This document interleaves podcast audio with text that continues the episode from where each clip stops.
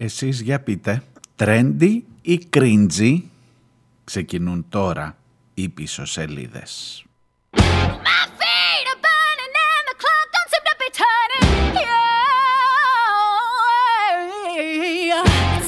take an hour to put one foot in front of the other. Ties the world spinning when I get the feeling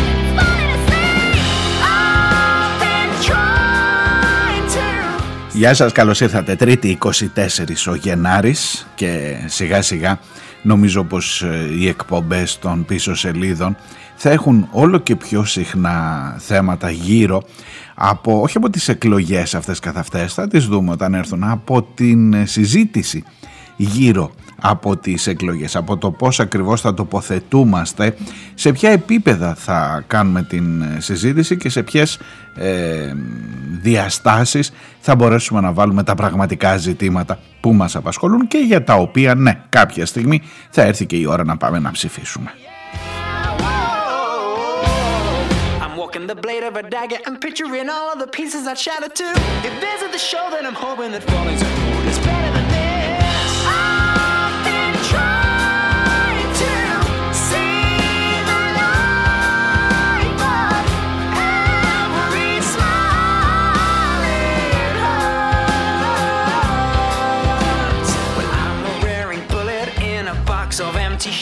Παίρνω αφορμή όχι από την χθεσινή, ήταν πλούσιο το πρόγραμμα του Κυριάκου Μητσοτάκη χθες. Ξέρετε και αυτό είναι ένα ζήτημα επικοινωνιακό. Διότι λες ρε παιδί μου πώς θα προλαβαίνει το μεσημέρι τον βλέπαμε να δίνει συνέντευξη τύπου για την οικονομία μετά έκανε μια συνάντηση με τον Ιερώνυμο για την επένδυση της Εκκλησίας στο Σχιστό άλλη εκεί να δείτε μεγάλη ιστορία το απόγευμα ήταν στην ε, εκδήλωση της ε, ΟΝΕΔ σε ό,τι αφορά τα ψηφιακά μέσα, την, ε, τον μετασχηματισμό, τον ψηφιακό κλπ. Και μίλησε εκεί στα παιδιά. Από εκεί είναι η φράση ε, cringy ή trendy και έριξε μια μπιχτή στο Τζίπρα. Λογογράφει, παιδί μου. Ε, όχι, η ατάκα ήταν ωραία, ήταν ωραία. Διότι λέει ο Τσίπρας με το how to, ξέρετε τώρα την καμπάνια αυτή με τον Πιτσιρικά, ε, προσπαθεί να γίνει trendy αλλά τελικά γίνεται cringy. Τώρα θα με ακούτε εσείς οι πιο μεγάλοι, θα λέτε τι λέει αυτός τώρα, τι γλώσσα μιλάει και μήπως να το γυρίσω, να αλλάξω, να πάμε σε ελληνικά ραδιοκύματα. Μισό λεπτό ψυχραιμία, θα τα εξηγήσω όλα. Trumping, won't you raise the gates of love?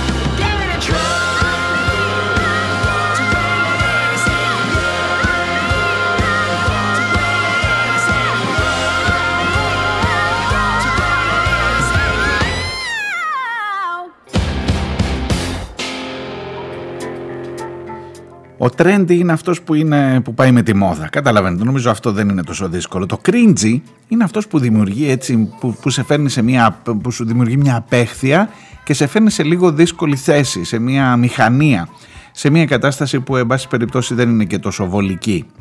Ε, αυτό σημαίνουν οι δύο αυτοί όροι και παίζουν πολύ στην ε, νεολαία και με αυτούς τους όρους και ειδικά για τα θέματα της νεολαίας φαίνεται ότι το τελευταίο διάστημα ε, και τα δύο μεγάλα κόμματα και η Νέα Δημοκρατία και ο ΣΥΡΙΖΑ έχουν ρίξει, πώς να σας το πω, έχουν ρίξει τα όπλα τους εκεί, έχουν αρχίσει να δίνουν ρέστα γιατί κάτι έχουν ψηλιαστεί ότι ρε παιδί μου υπάρχει ένα πολύ μεγάλο ποσοστό ανθρώπων που ενώ έχουν δικαίωμα να ψηφίσουν από τα 17 και μετά σας θυμίζω ή δεν θα πάνε καθόλου ή εν πάση περιπτώσει δεν τους πολύ αφορά το ζήτημα και μπορεί να πάνε να ψηφίσουν ό,τι πει ο μπαμπάς και η μαμά γιατί βαριούνται δεν βλέπουνε.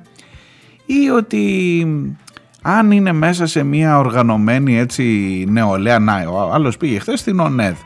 Αν είσαι στις οργανωμένες νεολαίες προφανώς ίσως κάτι έχεις να περιμένεις από εκεί ή κάτι σε εκφράζει, δεν λέω ότι είναι θέμα συναλλαγής και μάλλον είναι δεδομένα τα κουκιά αλλά παρόλα αυτά υπάρχει και ένας κόσμος. Βλέπουν κάτι εικοσάρες χιλιάδες, κάτι παραπάνω νούμερα τέτοια που μαζεύονται σε μια συναυλία του Lex στη Θεσσαλονίκη για παράδειγμα και σου λέει ρε εσύ αυτός ο κόσμος τι ψηφίζει ρε εσύ που είναι... Έχουν άποψη για να είναι σε μια συναυλία ενός ανθρώπου που έχει και πολιτικό λόγο και πολιτικό στοιχό πάνω να πει ότι κάτι έχουν υποψιαστεί, κάτι γίνεται. Θέλω να σου πω, δεν είναι να περάσεις αδιάφορα από μπροστά τους και να πεις εγώ θα πάω στον οικοκυρέο στον νοικοκυριό θα πάνε όλοι να πέσουν στα πόδια του εν ώψη των εκλογών. Αλλά πηγαίνοντας προς τον νοικοκυρέο, μήπως να δούμε και τα πιτσιρίκια, σου λέει, Μήπως έχουμε κάτι να τους πούμε, κάτι να πάρουμε και από εκεί, ρε, κάτι να πάρουμε και από εκεί, δεν ξέρεις, καμιά φορά.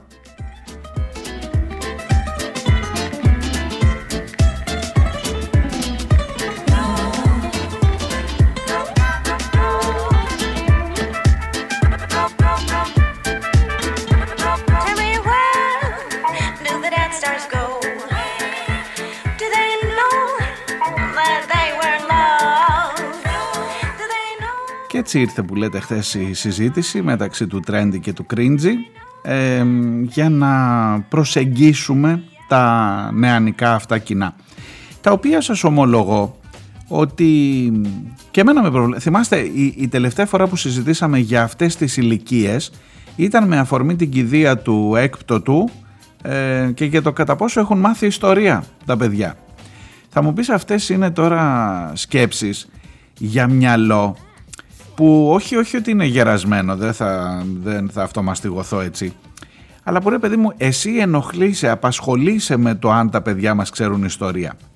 Τα παιδιά μας απασχολούνται από το, για το αν ξέρουν, δηλαδή αν βγει κάποιος σήμερα και τους πει, ρε εσείς, ελάτε εδώ, εντάξει να δούμε και τα metaverse και τα έτσι, τους είπε χθες διάφορα, διάφορες λέξεις που είχαν οργανώσει στην ημερίδα, θα σας τα πω παρακάτω, ε, που είναι καινούργια πράγματα ρε παιδί μου για όλους αυτούς που όλα αυτά τα παιδιά που ψάχνουν η μεγαλύτερη αγωνία τους. Όχι δεν είναι να μάθουν ιστορία είναι να δουν πως θα βρουν μια δουλειά της προκοπής. Είναι αυτό.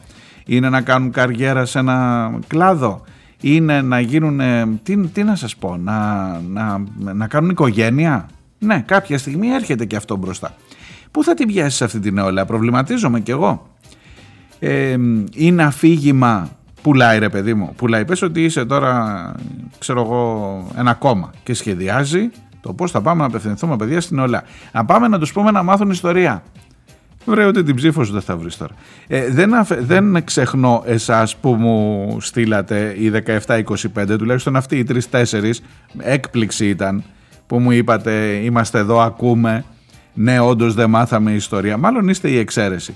Εκείνη η μεγάλη μάζα, τώρα την κακολογώ την όλα, θα μου πεις πού πας, είναι δυνατό ε, να, να τα βάλεις με το, με το νεολαίστικο έτσι, ταπεραμέντο.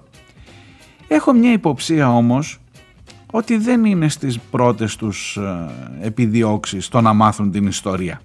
Καλό θα ήταν να τους την έχουμε μάθει. Ούτε μαθηματικά θέλανε να μάθουν, αλλά τα μάθαμε τα μαθηματικά στο σχολείο.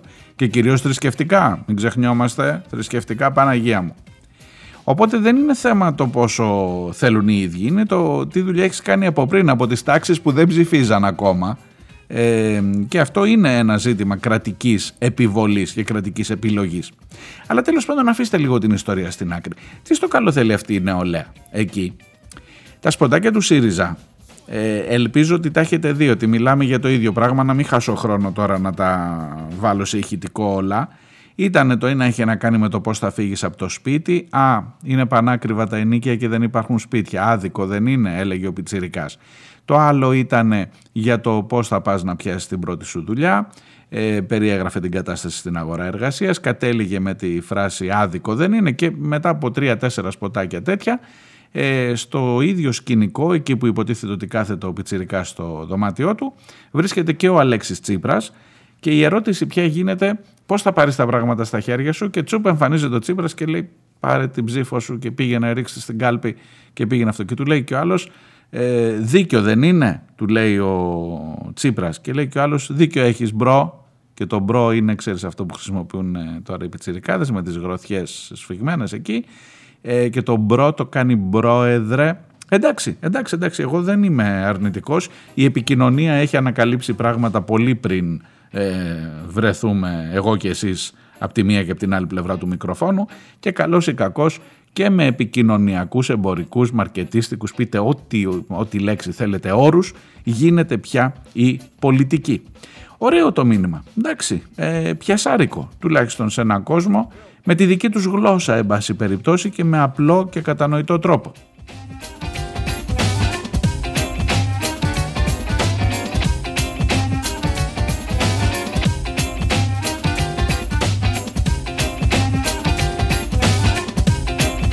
Βέβαια τα σποτάκια του ΣΥΡΙΖΑ σχολιάστηκαν κάθε ένα από αυτά. Έβγαινε ο κυβερνητικός εκπρόσωπος, ο οικονόμου, να δώσει την ανάποδη εικόνα και να πει ότι δεν έχει ιδέα ότι με σποτάκια δεν κάνεις ε, πολιτική για τους νέους. Με τι κάνεις πολιτική για τους νέους, με το να τους υπόσχεσαι ότι θα, τους, ότι θα δώσεις σε μεγάλες εταιρείες κατασκευαστικές χώρους, δημόσιους χώρους, για να χτίσουν πολυκατοικίες, για να κάνουν τη μισή πολυκατοικία ε, διαθέσιμα διαμερίσματα με χαμηλά ενίκεια για ένα διάστημα, εν πάση περιπτώσει, και μετά να πάρουν όλη την πολυκατοικία οι ιδιώτες κατασκευαστές. Ωραίο μοντέλο αυτό, έτσι ενισχύει στους νέους ε, που για ένα διάστημα θα έχουν ένα φτηνό σπίτι και μετά θα το πάρει η εταιρεία που της έχεις δώσει τσάμπα το οικόπεδο ως κράτος.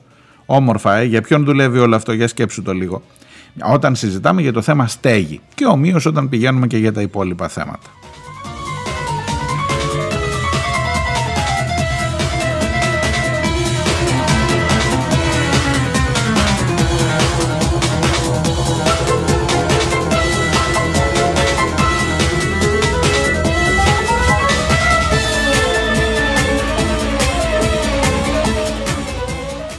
Και είπε χθες ο Μητσοτάκης από το βήμα της ΟΝΕΔ στην European Youth Day, στην Ευρωπαϊκή ημέρα νεολαίας δηλαδή, ότι κάποιοι αντί να προτείνουν λύσεις, προτείνουν σποτάκια how to χωρίς να έχουν το know-how. Με πρωταγωνιστή έναν αρχηγό που θέλει να φανεί trendy, αλλά τελικά κινδυνεύει να γίνει cringy.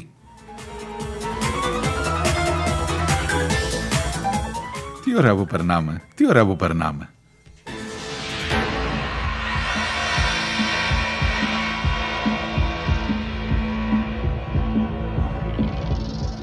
Ενώ είπε ο Μητσοτάκης, εσείς τα καλά παιδιά της ΟΝΕΔ, δεν κάθεστε να ακούτε τώρα τις αχλαμάρες αυτές. Είστε εδώ στο, στην Ευρωπαϊκή Μέρα Νεολαίας που διοργανώσατε. Παρακολουθείτε τις τεχνολογικές εξελίξεις στον ψηφιακό μετασχηματισμό που φέρνουν νέες ευκαιρίες που εγκυμονούν όμως και πολλούς κινδύνους για μια οικονομία σε αρμονία με το φυσικό περιβάλλον. Τώρα το θυμήθηκε το φυσικό περιβάλλον. Ε, ε, όπως και για έναν καινούριο τρόπο ζωής που διαμορφώνει μια νέα πολιτισμική, μια νέα αισθητική καθημερινότητα. Άμα σου λέω ο λογογράφος έχει κάνει καλή δουλειά.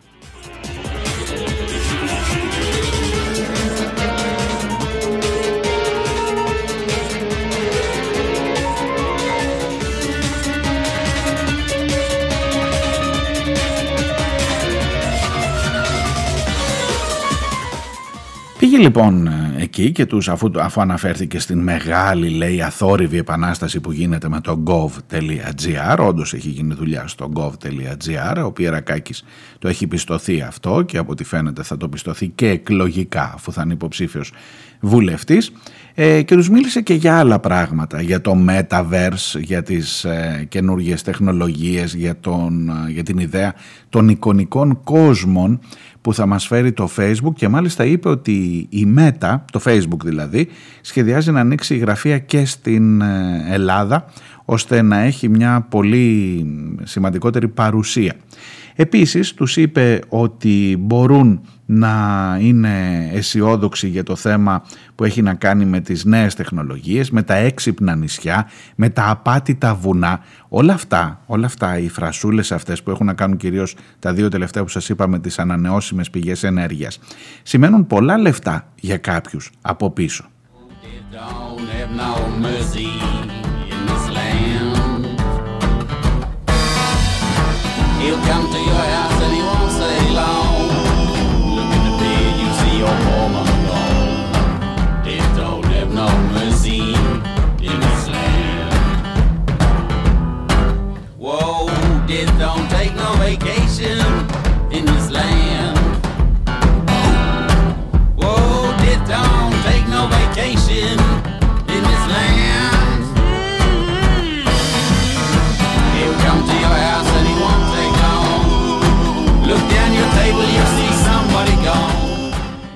Ήξερε και το chat GPT. Τι είναι το chat GPT που τους είπε; Είναι η δυνατότητα που μπορείς να έχεις σε μια, σε, σε μια εφαρμογή τεχνητής νοημοσύνης και ο πρόεδρος για παράδειγμα της ε, ΟΝΕΔ να πει ε, στην εφαρμογή τεχνητής νοημοσύνης γράψε μου μια ομιλία για την εκδήλωση που έχω σήμερα στην ΟΝΕΔ και η τεχνητή νοημοσύνη να του το γράψει και λέει για σκεφτείτε λίγο τις συνέπειες για τη δική σας εποχή τις απειλές για την εκπαίδευση πώς πρέπει να εξασφαλίζουμε ας πούμε την ακαιρεότητα των εργασιών που θα υποβάλλετε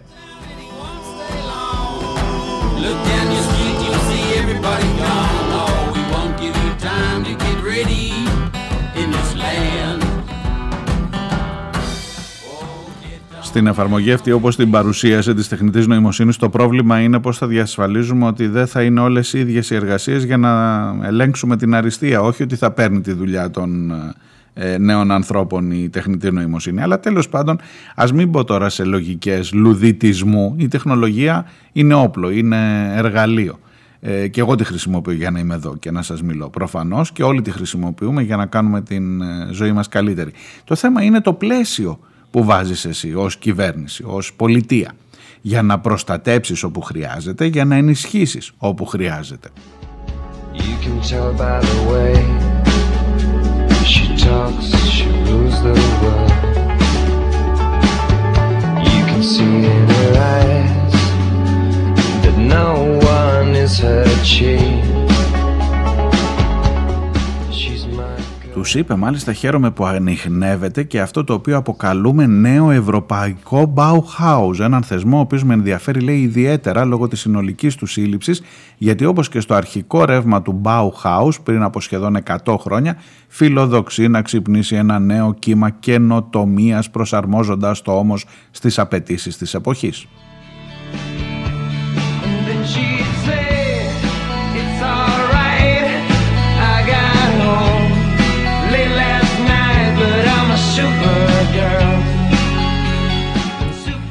Για τα έξυπνα νησιά και τα απάτητα βουνά, δεν ξέρω αν έχω το χρόνο, μάλλον δεν τον έχω το χρόνο να σας μιλήσω αναλυτικά. Η έξυπνα νησιά είναι ας πούμε η αστυπάλε, αν θυμάστε κάτι ε, μεγάλες καμπάνιες, ότι οι εταιρείες ε, εγκαθιστούν σε ένα νησί, πράσινα σημεία, σημεία πράσινης φόρτωσης, ηλεκτρικά αυτοκίνητα, ταξί κλπ. Και υποτίθεται ότι σε λίγο καιρό τα έξυπνα νησιά θα είναι όλα ε, τροφοδοτούμενα από την ε, ενέργεια, από ανανεώσιμες πηγές ενέργειας. Ε, ότι όλο αυτό είναι ένα project το οποίο μια εταιρεία αναλαμβάνει να έχει στην ουσία τον απόλυτο έλεγχο σε ό,τι αφορά την ενέργεια του νησιού. Το ότι για να γίνει αυτό θα πρέπει είτε στο ίδιο το νησί είτε σε κάποιο άλλο σημείο να καταπατήσεις κάθε βουνό και κάθε σπιθαμή για να κάνεις ανεμογεννήτριες κλπ. Το ότι ταυτόχρονα δεν θα πεις όχι στις εξορίξεις γιατί να πεις ότι είχες ένα όφελος ρε παιδί μου ναι αλλά ταυτόχρονα κάνεις και εξορίξεις ταυτόχρονα βγάζεις και λιγνίτη και εν πάση περιπτώσει ότι όσοι είναι να κερδίσουν από αυτή την ιστορία θα κερδίσουν στο όνομα του κατοίκου της γιαγιάς εκεί στην Αστυπάλαια που λέει γιαγιά ξέρεις κάτι δεν θα ρηπαίνεις τώρα που ανάβεις το φως γιατί ρήπανα σαν τα άλλα που λέγαμε χθες ότι ρηπαίνεις με το να τρως κρέας που μας έλεγαν από τον Ταβός. Και ότι όλη αυτή η κοροϊδία όσο, όσο για τα απάτητα βουνά είναι κάποιες περιοχές στην Ελλάδα μεταξύ αυτών και τα λευκά όρη του πατρός Μητσοτάκη που έκανε βόλτες και θέλει να κάνει και πάρκο εκεί Μητσοτάκη ο νεότερος.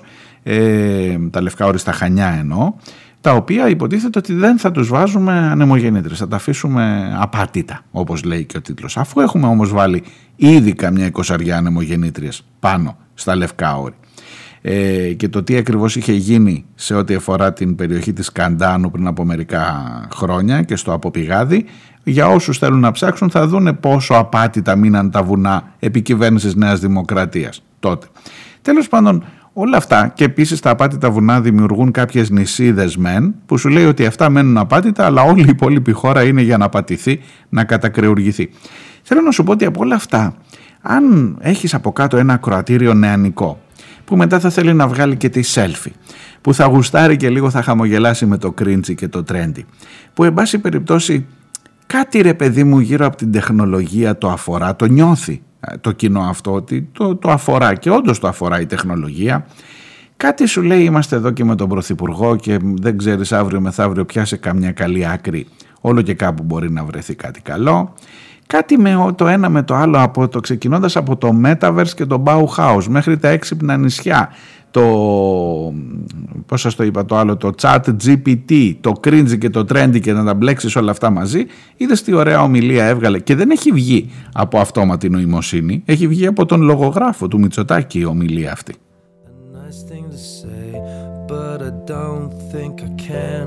So fuck you anyway. You a scum, you a scum, and I hope that you know that the cracks in your smile are beginning to show. Now the και έρχομαι εγώ τώρα να αποφασίσω, να σκεφτώ καταρχάς και να, σας, να βγάλω ένα συμπέρασμα. Ή τέλος πάντων, ελάτε να το βγάλουμε όλοι μαζί. Καθένας το δικό του. Από αυτούς εδώ τους δύο τύπους, δηλαδή είναι ο ένας που έχει τον πιτσιρικά που περιγράφει με μια έτσι λαϊκότητα, με μια πραγματική έγνοια και με τη γλώσσα των παιδιών την κατάσταση του πόσο δύσκολο είναι για παράδειγμα να φύγεις από το σπίτι. Για να καταλήξεις τη λύση πάρε την ψήφο σου, πάρε τη δύναμή σου, πήγαινε ρίξε τη, ψήφισε ΣΥΡΙΖΑ. Ναι bro, είναι δίκιο, μπρόεδρε. Και απ' την άλλη έχεις αυτόν που διαβάζει την ομιλία, τον Μητσοτάκη που διαβάζει την ομιλία και ξέρεις στην πρώτη ανάγνωση λες ρε κοίτα να δεις εδώ ξαφνικά ας πούμε μπήκανε στη συζήτηση ε, στην προεκλογική συζήτηση γιατί σε τέτοιο κλίμα είμαστε τα Metaverse και τα chat και τα Bauhaus και τα τέτοια. Και λες για κοίταξε να δεις εδώ φαίνεται αυτός να το έχει το θέμα. Ποιος από τους δύο το έχει περισσότερο; Ποιος από τους δύο πλησιάζει πραγματικά την νεολαία; Ε, έτσι όπως τουλάχιστον την έχει στο φαντασιακό του ρε παιδί μου για να τον ψηφίσει. Ή αυτό που έχει στο φαντασιακό των συμβούλων και των συμβούλων στρατηγικής επικοινωνίας και των συμβούλων marketing που λέει ότι για πέντε θέματα πρέπει να έρθουμε να μιλήσουμε στους νέους το ένα είναι αυτό, το δεύτερο εκείνο, το τρίτο το άλλο. Ε, δεν είναι στα πέντε η ιστορία που σας μιλούσα εγώ τις προάλλες. Δεν είναι κάνει τζιζ μάλλον και δεν είναι τουλάχιστον αν βλέπεις τα πράγματα από την δεξιά πλευρά όπως μπαίνουμε ή όπως βγαίνουμε.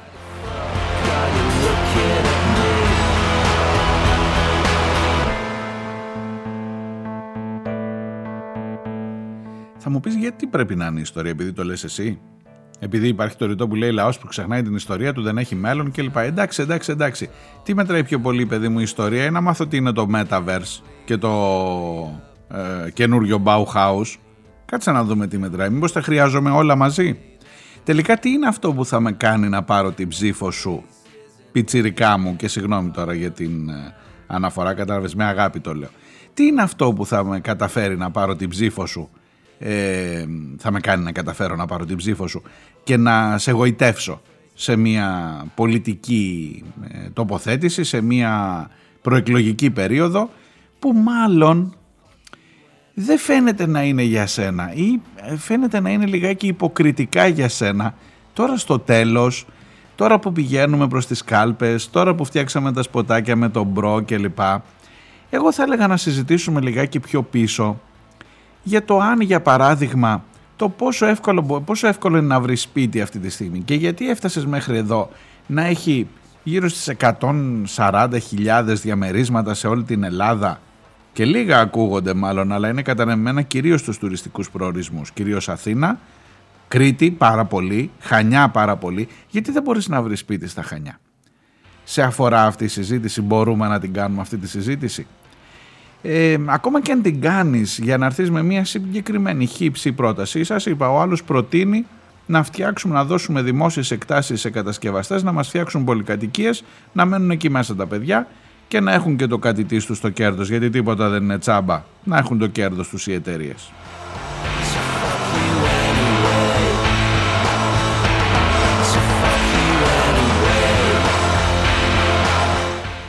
Πώς έφτασες ακριβώς να μην έχεις σπίτι να μείνεις αυτή τη στιγμή στα Χανιά και σε άλλες περιοχές; Πώς έφτασες ακριβώς το Airbnb, τώρα θα, θα μου πείτε πηγαίνω από το ένα θέμα στο άλλο, κρατήστε ως κεντρικό άξονα, ως λεπτή γραμμή που ενώνει όλα αυτά τα ζητήματα, ότι ως ένα μεγάλο βαθμό αφορούν την νεολαία, που την πιάσαμε χθες λιγάκι με το cringy και το trendy, αλλά που πολύ γρήγορα θα την εγκαταλείψουμε στην τύχη της, τουλάχιστον όταν τελειώσουν οι εκλογές, άσχετα με το ποιο θα είναι το αποτέλεσμα.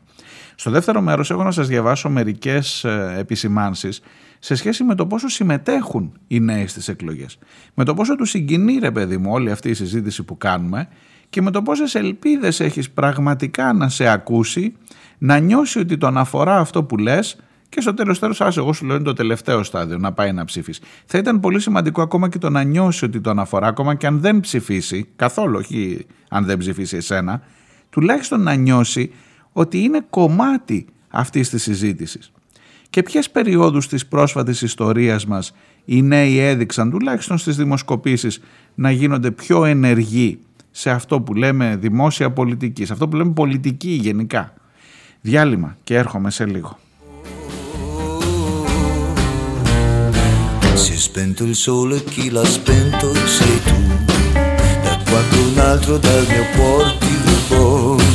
Innamorare non mi voglio mai più e nessun'altra cercherò.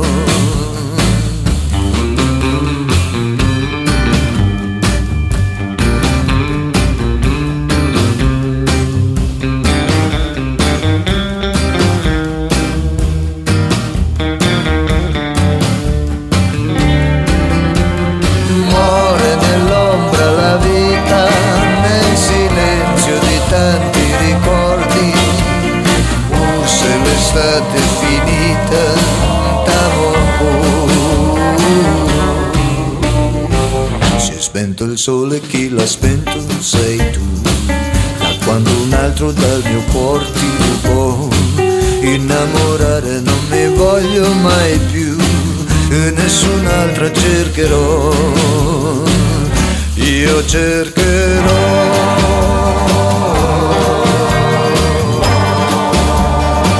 Amare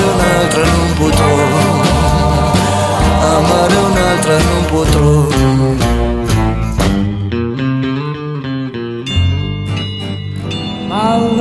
got humor. She's the giggle at a funeral.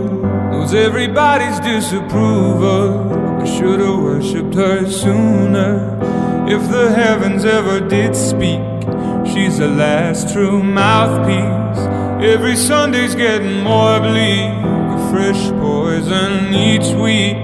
We were born sick, you heard them say it. My church offers no absolutes. Tells me worship in the bedroom. The only heaven I'll be sent to is when I'm alone with you. I was born sick, but I love it. Command me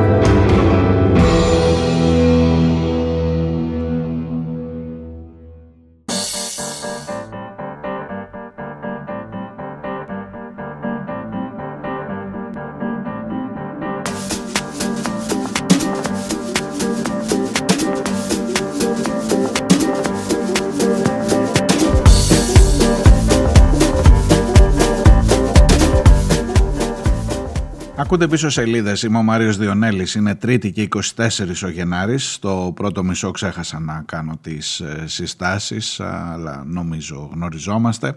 Πίσω σελίδε.gr είναι το site της εκπομπής όπου μπορείτε να στέλνετε και τα δικά σας μηνύματα.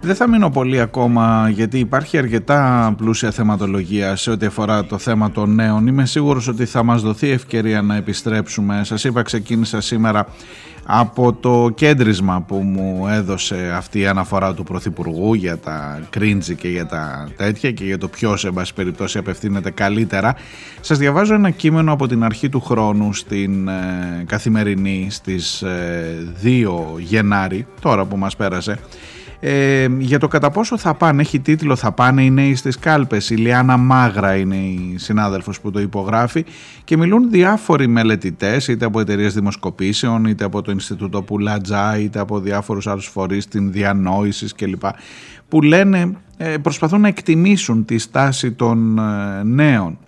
Ε, το γεγονός, για παράδειγμα, ότι το 2015, το καλοκαίρι του 2015, η κατάσταση που εμφανίστηκε στην Ελλάδα το γεγονός ότι φτάσαμε στο δημοψήφισμα, το αποτέλεσμα του δημοψηφίσματος, το πώς τα πράγματα πήγαιναν σε μια συγκεκριμένη ε, αγωνιστική αν θέλετε ή διεκδικητική εν πάση περιπτώσει, περιπτώσει ε, στάση του κόσμου ε, είχε παίξει πάρα πολύ μεγάλο ρόλο σε αυτό η εμπλοκή των νέων ανθρώπων και η οποία εμπλοκή των νέων ανθρώπων άρχισε να μειώνεται αμέσως μετά τον Σεπτέμβριο του 2015, όταν πια είχαμε την κολοτούμπα και λοιπά. Θα μου πεις πάλι στο ΣΥΡΙΖΑ θέλεις να τα ρίξεις.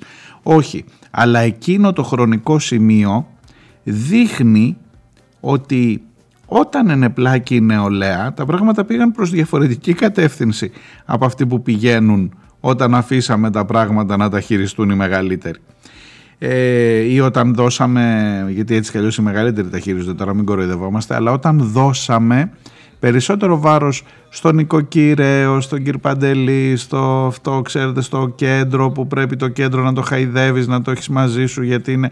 Και τότε τα πράγματα άλλαξαν πορεία. Και τότε οι νέοι ξαναγύρισαν στα σπίτια τους, στα λάπτοπ, στα artificial intelligence, πείτε το όπως θέλετε, οπουδήποτε εν πάση περιπτώσει, αλλά όχι στις συναυλίες του Lex, ναι, αλλά όχι στην ε, πολιτική.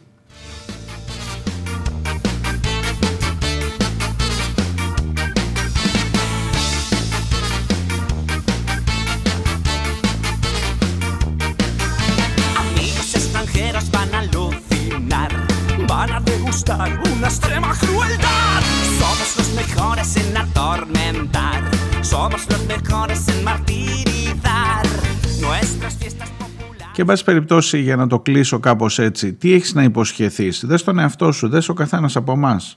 Τι έχεις να υποσχεθείς σε ένα νέο άνθρωπο; Όταν ας πούμε για, το, για τη δική σου οικογένεια, για τα δικά σου τα παιδιά, ξέρω εγώ. Εντάξει, δεν, είμαι, δεν έχω τόσο μεγάλα παιδιά. Αλλά τι φαντάζεσαι, κάνουμε καμιά φορά συζήτηση με φίλους, συνομήλικους, τι φαντάζεσαι για τα παιδιά σου, μήπως έχεις πάρει λιγάκι απόφαση ότι θα τα έχεις μαζί σου μέχρι τα 18 και ότι μετά μάλλον κάπου έξω μωρέ θα τρέχουν τώρα για να σπουδάσουν και ότι να μην σου πω και καλύτερα και καλύτερα να βρουν καλύτερες ευκαιρίες έξω εκτός Ελλάδας. Δεν είναι αυτό μια πεποίθηση.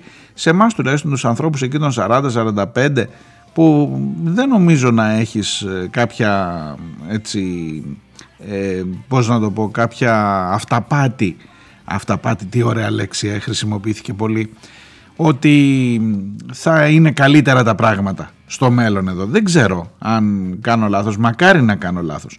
Να σας το πω από την ανάποδη. Ενώ ζει σε μία από τις ομορφότερες χώρες του κόσμου, αυτό το πιστεύω ειλικρινά, έκανα πρόσφατα ένα ρεπορτάζ για τους ψηφιακούς νομάδες. Για τον Sky έγινε αυτό το ρεπορτάζ, προβλήθηκε χθες το βράδυ στο Δελτίο Ειδήσεων, να σας πω και μια φορά για το Sky, όλο για την εφημερίδα σας λέω. Ε, που μου έκανε εντύπωση όταν ήρθα σε επαφή με τους ανθρώπους είναι οι ψηφιακοί νομάδες οι οποίοι είναι εργαζόμενοι από τη Γερμανία, από τη Γαλλία, από την Ουγγαρία, από το Ισραήλ, από, τι να σας πω, ακόμα και από τις Ηνωμένες Πολιτείες βρήκα άνθρωπο, οι οποίοι βρίσκονται στην Κρήτη, στα Χανιά συγκεκριμένα, ε, έχουν τη δουλειά τους εκεί, πληρώνονται, προσέξτε το αυτό είναι κομβικό, πληρώνονται με μισθούς των χωρών τους, οι οποίοι βεβαίως τους καλύπτουν και με το παραπάνω το να πάρουν το λάπτοπ τους και να πάνε να βρουν ένα μέρος που να έχει ίντερνετ και να κάθονται να βλέπουν τα λευκά όρια και τις μαδάρες, παιδιά. Και να μην δίνουν καμία σημασία αν κάνει κρύο ή δεν κάνει κρύο στη Γερμανία και πώς είναι τα πράγματα τώρα και τι κλπ. Για το αν θα στείλει τα Leopard η Γερμανία και η Ευρώπη συνολικά στην Ουκρανία. Θα μου πεις άμα τα στείλει εμείς δεν θα εμπλακούμε εδώ και αυτό είναι το επόμενο θέμα που θέλω να σας πω. Αλλά κοιτάξτε, αναφέρω την ιστορία με τους νομάδες γιατί υπάρχει μια πανέμορφη χώρα στην οποία δεν είναι ψέμα. Καταλαβαίνω ότι είναι μέσα σε ένα πλαίσιο αυτό το ρεπορτάζ ότι όλοι μας ζηλεύουν και όλοι θέλουν να έρθουν εδώ και τι ωραίο αυτό, μη σου πω και τι καλά που είναι ο Μητσοτάκης. Αλλά τέλος πάντων, άστο και αυτό στην άκρη. Όντως έχεις μια, δεν είναι ψέμα, όντως έχεις μια πολύ όμορφη χώρα με πολύ καλύτερες συνθήκες σε ό,τι αφορά την, το, την, το κλίμα της περιοχής ε, και φυσικά αν κάποιος μπορεί να έχει τη δουλειά του εκεί αλλά να την κάνει από εδώ γιατί να μην το κάνει; Και το κάνουν πάρα πολύ. Γύρνα το τώρα τούμπα αυτό. Εσύ που μένεις σε αυτή τη χώρα, το παιδί σου το βλέπεις μάλλον ψηφιακό νομά, ε, το βλέπεις σίγουρα νομά ε, να παίρνει τους πέντε δρόμους μήπως βρει κάτι καλύτερο όταν μεγαλώσει και στη χειρότερη περίπτωση ακόμα και αν καταφέρει δεν θα, δεν θα μπορούσε ποτέ να κάνει το ανάποδο να έχει μια δουλειά εδώ και να ζει κάπου έξω με μεγαλύτερο κόστος, με υψηλότερο κόστος ζωής ε, και να μπορεί να ε, συντηρείται με τον μισθό που θα παίρνει από εδώ. Οπότε για ξαναβάλτα λιγάκι κάτω να δεις τι ακριβώς στέει, τι δεν έχουμε πει ακριβώς στους νέους. Μήπως δεν τους είπαμε ότι δεν φροντίσαμε να υπάρχουν αξιοπρεπείς δουλειές, ότι αυτή η γενιά η ρημάδα των 700 ευρώ που ανήκω και εγώ σε αυτή έχει γίνει πια των 500 και των 300 και των ε, ημιμεροκάματων για να βγάζεις έτσι ένα χαρτσιλίκι. Και εσύ έρχεσαι να μου πεις εδώ πέρα τώρα για να κάνουμε το νέο Bauhaus και το αυτό κλπ. Κάνε μου τη χάρη, κάνε μου τη χάρη. Ε, κρατήστε μία ατάκα από το Ινστιτούτο Πουλατζά ε, η οποίο, το οποίο στο συγκεκριμένο ρεπορτάζ της Καθημερινής δηλώνει ότι κανένα από τα κόμματα δεν φαίνεται να έχει μία ουσιαστική, μία πολιτική με αρχή, μέση και τέλος για την ε, νεολαία και αυτό φυσικά αποτυπώνεται και στα ποσοστά της συμμετοχής των νέων στις εκλογές. Το κλείνω μέχρι εδώ για το ζήτημα το συγκεκριμένο και είμαι βέβαιος ότι επ' αυτού θα επανέλθουμε. Περιμένω φυσικά και τα μηνύματά σας.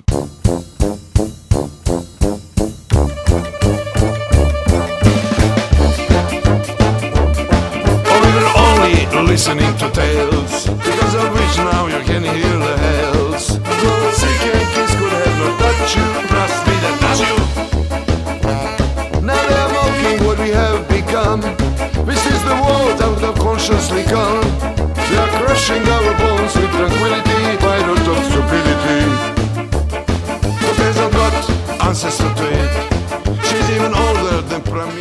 Ένα από τα θέματα τα οποία νομίζω κανονικά θα έπρεπε να απασχολούν περισσότερο την ε, ειδησιογραφία ε, είναι το θέμα των ε, ενισχύσεων, των πολεμικών δυστυχώς ενισχύσεων που δίνει η Ευρώπη στην Ουκρανία συγκεκριμένα.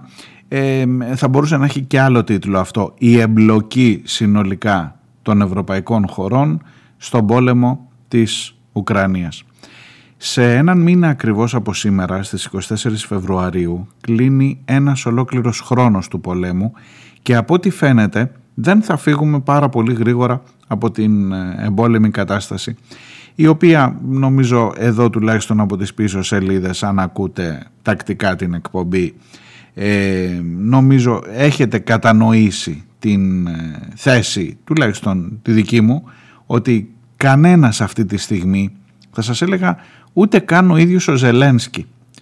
Ε, πόσο μάλλον ο Πούτιν, πόσο μάλλον ο Μπάιντεν από την άλλη πλευρά, ούτε καν οι ηγέτες της Ευρωπαϊκής Ένωσης ε, οι οποίοι αποδεικνύονται εξαιρετικά μικροί, εξαιρετικά δειλοί και εξαιρετικά χρήσιμοι για την, πολιτική, για την πολεμική συγγνώμη, βιομηχανία, δεν θέλουν να τελειώσει ο πόλεμος. Αυτή τη στιγμή το συμφέρον των λαών, το να είσαι με τη σωστή πλευρά της ιστορίας κλπ. Δυστυχώς δεν ταυτίζεται με το συμφέρον των πολεμικών βιομηχανιών, με το συμφέρον των εταιριών ενέργειας και όλο αυτό το ντόμινο δεν θα τελειώσει μέχρι να δαπανηθεί και το τελευταίο ευρώ από ό,τι φαίνεται και όταν τελικά θα έχει δαπανηθεί και το τελευταίο ευρώ ενδεχομένως να πάμε και σε κανονική πολεμική σύραξη αν δεν έχεις τίποτα άλλο πια να μοιράσεις. Και εσύ κάθεσαι και σκέφτεσαι πού θα πάνε και πού θα σπουδάσουν και πού θα μεγαλώσουν τα παιδιά σου και λοιπά στην Ευρώπη, σε καμιά πιο πολιτισμένη χώρα και λοιπά που εδώ κοντεύουν να τα βάλουν όλα. Δεν ξέρω αν έχετε παρατηρήσει ή αν έχει πέσει μπροστά σας η συζήτηση περί της αποστολής των γερμανικών αρμάτων μάχης τα Leopard 2 στην ε, Ουκρανία η συζήτηση περί των ε, τεράστιων ε, αν, αν δείτε τα νούμερα θα ζαλιστείτε πραγματικά το πόσα λεφτά έχει δώσει η Ευρώπη για τον πόλεμο αυτό στην Ουκρανία που κάθεσαι και αναρωτιέσαι από πού φεύγουν ρε παιδί μου, από ποιες τσέπες φεύγουν αυτά τα λεφτά. Εχθές δεν συμφώνησαν για το θέμα των Λέοπαρντ, συμφώνησαν όμως για την χρηματοδότηση άλλων 500 εκατομμυρίων ευρώ για την αποστολή όπλων, άλλων όπλων στην Ουκρανία.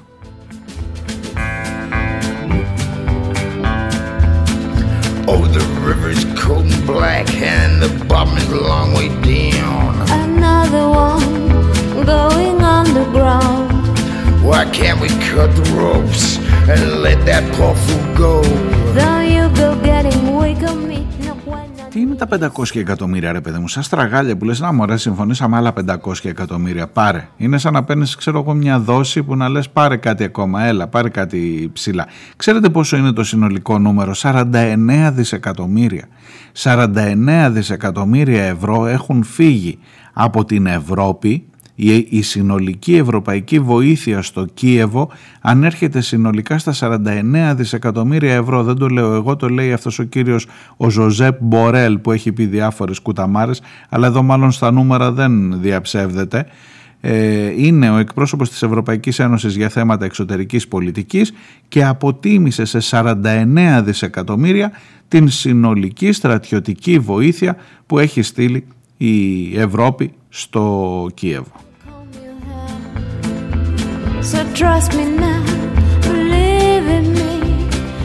Στρατιωτική και άλλου είδους βοήθεια, κυρίως όμως στρατιωτική.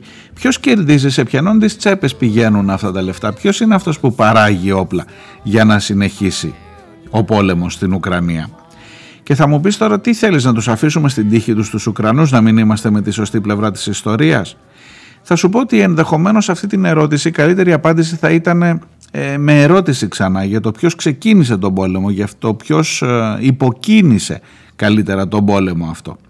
Και θα σου διαβάσω και μερικές φράσεις από το δημοσίευμα του περιοδικού Δημοσιογραφία στην Κύπρο που μου στέλνει η καλή φίλη η Νούλη, το δημοσίευμα της Μαρίας Δεναξά, της εξαιρετικής συναδέλφου μου, που λέει ότι οι ηγέτες, ότι αυτοί εδώ, οι, οι μικροί και ε, τι να σας πω έτσι δειλοί ηγέτες ετοιμάζονται, είστε έτοιμοι να πεθάνετε για το δολάριο είναι ο τίτλος του δημοσιεύματος.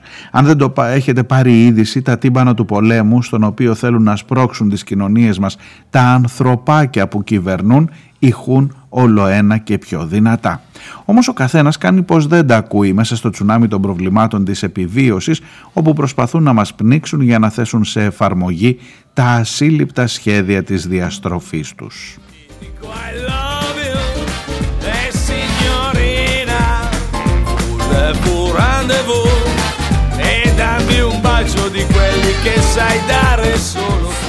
Τις τελευταίες ημέρες, γράφει η Μαρία Δεναξά, οι ηγέτες των δυτικών κρατών επαναλαμβάνουν σχεδόν ομόφωνα πως η Ουκρανία δεν μπορεί να χάσει. Δυστυχώς δεν κάνουν μια πρόγνωση, διατυπώνουν μια αναγκαιότητα.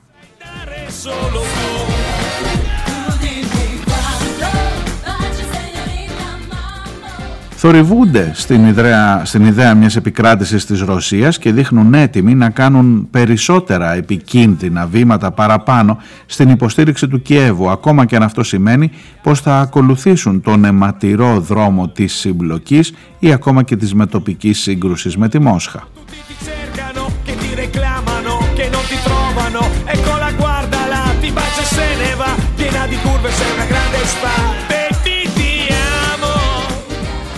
Η Μαρία Δεναξά, όπως ξέρετε, είναι ανταποκρίτρια στην, ε, στο Παρίσι και μιλάει ειδικά για την Γαλλία. Πριν από λίγα 24 ώρα, λέει ο Εμμανουέλ Μακρόν, ο πρόεδρος της Γαλλίας, δήλωσε πως θα αυξήσει τις αμυντικές δαπάνες της χώρας του σε 400 δισεκατομμύρια ευρώ ως το 2030, δηλαδή 57 δισεκατομμύρια ευρώ ετησίως. Την ώρα που αδυνατεί να βρει 12 δισεκατομμύρια το χρόνο για να χρηματοδοτήσει το συνταξιοδοτικό του σύστημα.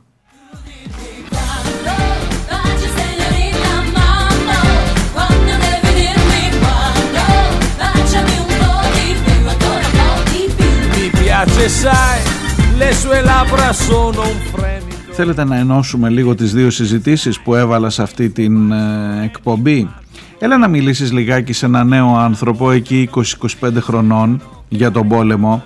Να του πεις ότι εδώ τα πράγματα δεν πάνε καλά, να του πεις ότι εδώ υπάρχει ένα ολόκληρο δίκτυο συμφερόντων το οποίο καθορίζει τελικά και τη δική σου ζωή και βάζει σε κίνδυνο τη δική σου την επιβίωση, μάλλον δεν θα σε ακούσει με πολύ ενδιαφέρον. Ενδεχομένως να υποτιμώ, όχι επειδή δεν έχουν το μυαλό να σκεφτούν, επειδή μάλλον δεν ε, τους βάλαμε, δεν τους μάθαμε σε αυτή τη ε, διαδικασία. Ε, να καταλαβαίνουν λιγάκι τι γίνεται παραπέρα και ότι η μόνη μας ενασχόληση είναι να τώρα που έρχονται οι εκλογές να δούμε λιγάκι πού θα τους πιάσουμε σε ποιο κομμάτι της ε, νεανικής φρασεολογίας και σε ποιο από τα ιδιαίτερα προβλήματά τους θα δείξουμε ότι στεκόμαστε λιγάκι. Είναι ο πόλεμος, είναι πρόβλημα και για τους νέους ανθρώπους, προφανώς είναι. Έχεις το περιθώριο να το συζητήσεις μαζί τους, μάλλον όχι. Μάλλον δεν έχουν καμιά διάθεση να σε ακούσουν. Μάλλον σε θεωρούν κομμάτι του προβλήματος και όχι της λύσης.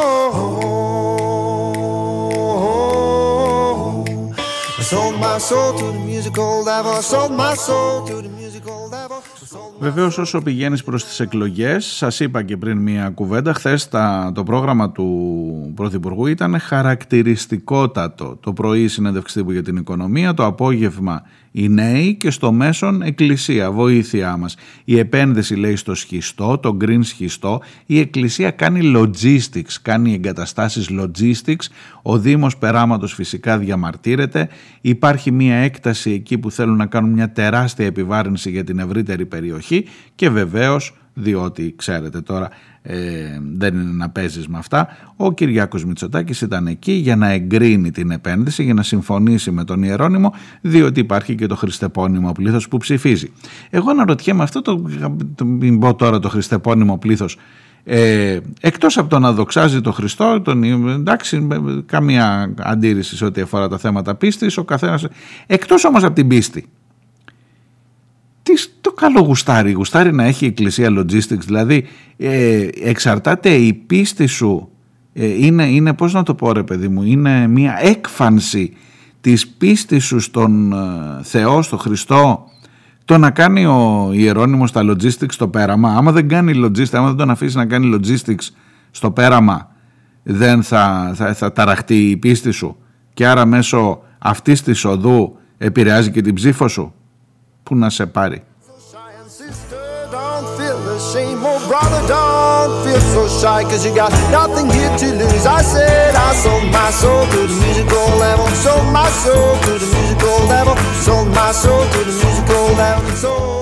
Το κείμενο της Μαρίας Δεναξά που σας διάβαζα πριν για το πόλεμο μου, τον, μου το έστειλε η καλή φίλη Νούλη ε, η οποία επίσης μου γράφει με, με, με κακιώνει σήμερα μαζί μου μου λέει για τη φωτογραφία που συνοδεύει την ε, εκπομπή τη χθεσινή για τη μικρή Μαρία, για αυτό το κορίτσι εν που ακόμα συζητάμε, ακόμα και το προσφυγικό, το τεράστιο ζήτημα το προσφυγικό, το συζητάμε πάνω στο πτώμα ή στο μη πτώμα ή στο μακιγιαρισμένο πτώμα της μικρής Μαρίας. Σας τα έλεγα και χθες. Ε, ωστόσο μου λέει ότι η φωτογραφία που έβαλα στην εκπομπή που δείχνει το κορίτσι αυτό που τεχνικά μάλλον δεν είναι νεκρό από ό,τι φαίνεται τουλάχιστον από ό,τι ισχυρίζεται η κυβέρνηση ότι ήταν μακιγιαρισμένο είναι καλυμμένο το πρόσωπό του φυσικά ε, ότι ήταν μια ε, εικόνα που την ε, σόκαρε ε, επειδή πιστεύω μου λέει ότι το επίπεδο των συνακροατών είναι υψηλό δεν νομίζω ότι χρειάζονται τέτοιες φωτογραφίες για να μας ευαισθητοποιήσουν. Ίσως δεν μπορώ να καταλάβω πώς λειτουργεί ένας δημοσιογράφος, δεκτό, ήθελα όμως να σας εκφράσω τη δυσαρέσκειά μου που μπορεί να είναι και η μοναδική.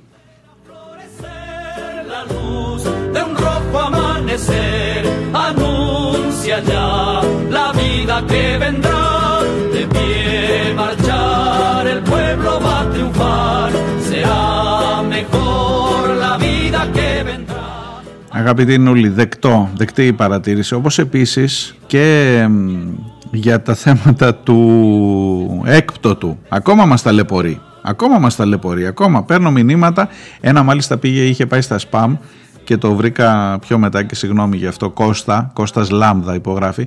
Η Νούλη μου γράφει ότι δεν χρειαζόταν ούτε να διαβάσω τον λόγο του Ιού, του Παύλου. Αυτόν που έλεγε δύναμή μου η αγάπη του λαού. Γιατί ήταν το ρητό λέει της οικογένειας. Δύναμή μου η αγάπη του λαού. Ε, τα ξαναλέω τώρα, είδατε θα, με, θα μου φωνάζει πάλι η Νούλη. Καταλαβαίνω μου λέει το πνεύμα σας αλλά δεν το δικαιολογώ. Καμία αναφορά δεν χρειαζόταν. Ο χώρος εδώ είναι καθαρός και από βασιλιάδες και από όλα αυτά. Ο φίλος ο Κώστας μου περιγράφει ε, στο μήνυμά του, στο mail του την, ε, την ομοθεσία περί του αν πρέπει ή δεν πρέπει για το πότε αποδίδονται οι τιμές ε, αρχηγού κράτους ή εν πάση περιπτώσει πότε γίνεται κάτι ιδιαίτερο στις κηδείες και μου, μου στέλνει ένα ολόκληρο κατεβατό που λέει ότι ο Υπουργός Οικονομίας και Οικονομικών και ο κατά περίπτωση Υπουργός δίνονται να αποφασίζουν τη δημοσία δαπάνη, κηδεία να αποβιούνται, να προσώπουν αυτό. Και μου λέει πουθενά, και είναι όλος ο νόμος τώρα, κατεβατό, μην σας το διαβάζω, πουθενά μου λέει δεν εμπίπτει η κατηγορία του έκτο του βασιλιά. Ε, και δεν έχει, διότι ξεκινάει από διατελεσάντων πρωθυπουργών, προέδρων της Βουλής, υπουργών, υφυπουργών, πρωθυπουργών κοινοβουλευτικών κυβερνήσεων, ε, υπουργών κλπ. Και αυτό δεν έχει πουθενά βασιλέων στο πρωτόκολλο αυτό. Πολύ σωστή η παρατήρηση Κώστα. Πώς λέει, όποιοι ζητούσαν να κυδευτεί με τιμές αρχηγού κράτους και δημοσία δαπάνη, ήταν μάλλον που ζητούσαν να παραβεστεί ο νόμος. Ε; Αλλά να σου πω κάτι, ξέρεις που τον έχουν γραμμένο στους νόμους. Αυτοί, ειδικά αυτοί που ζητούσαν να κυδευτεί με τιμές αρχηγού κράτους ο Κωνσταντίνος.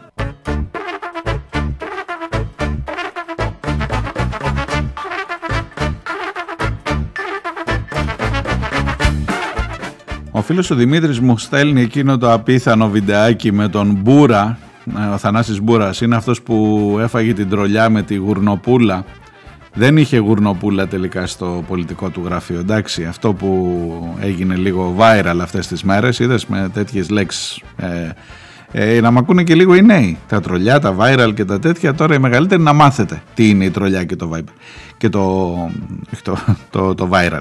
Λοιπόν, μου περιγράφει για τον Μπούρα, ο οποίος είναι και πρόεδρος της Επιτροπής Θεσμών και Διαφάνειας, όχι αστεία, από εκείνη την περίοδο που ήταν υφυπουργός οικονομικών και ο υπουργός του, ο Παπαθανασίου, απουσίαζε και είχε πει ότι είχε πάει να, δει μια, να είχε μια συνάντηση με την κυρία Κρούγκμαν, τη γνωστή νομπελίστρια, μόνο που είναι κύριος ο Κρούγκμαν, αλλά δεν βαριέσαι τώρα κάτι λεπτομέρειες και μου το στέλνει και το βίντεο ο Δημήτρης.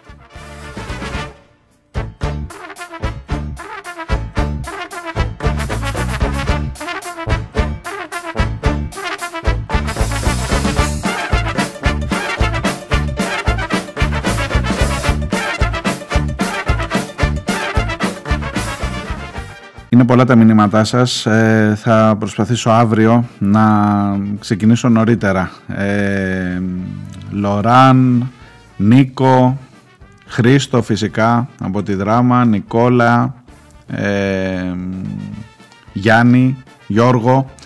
Ε, δεν τα πρόλαβα για σήμερα. Αυτά μέχρι εδώ θα τα πούμε αύριο. Τα περισσότερα όμως έχουν να κάνουν και με το ζήτημα της μικρής Μαρίας, το προσφυγικό και με το ζήτημα σας λέω ακόμα των βασιλιάδων. Γεια σας, θα τα πούμε αύριο.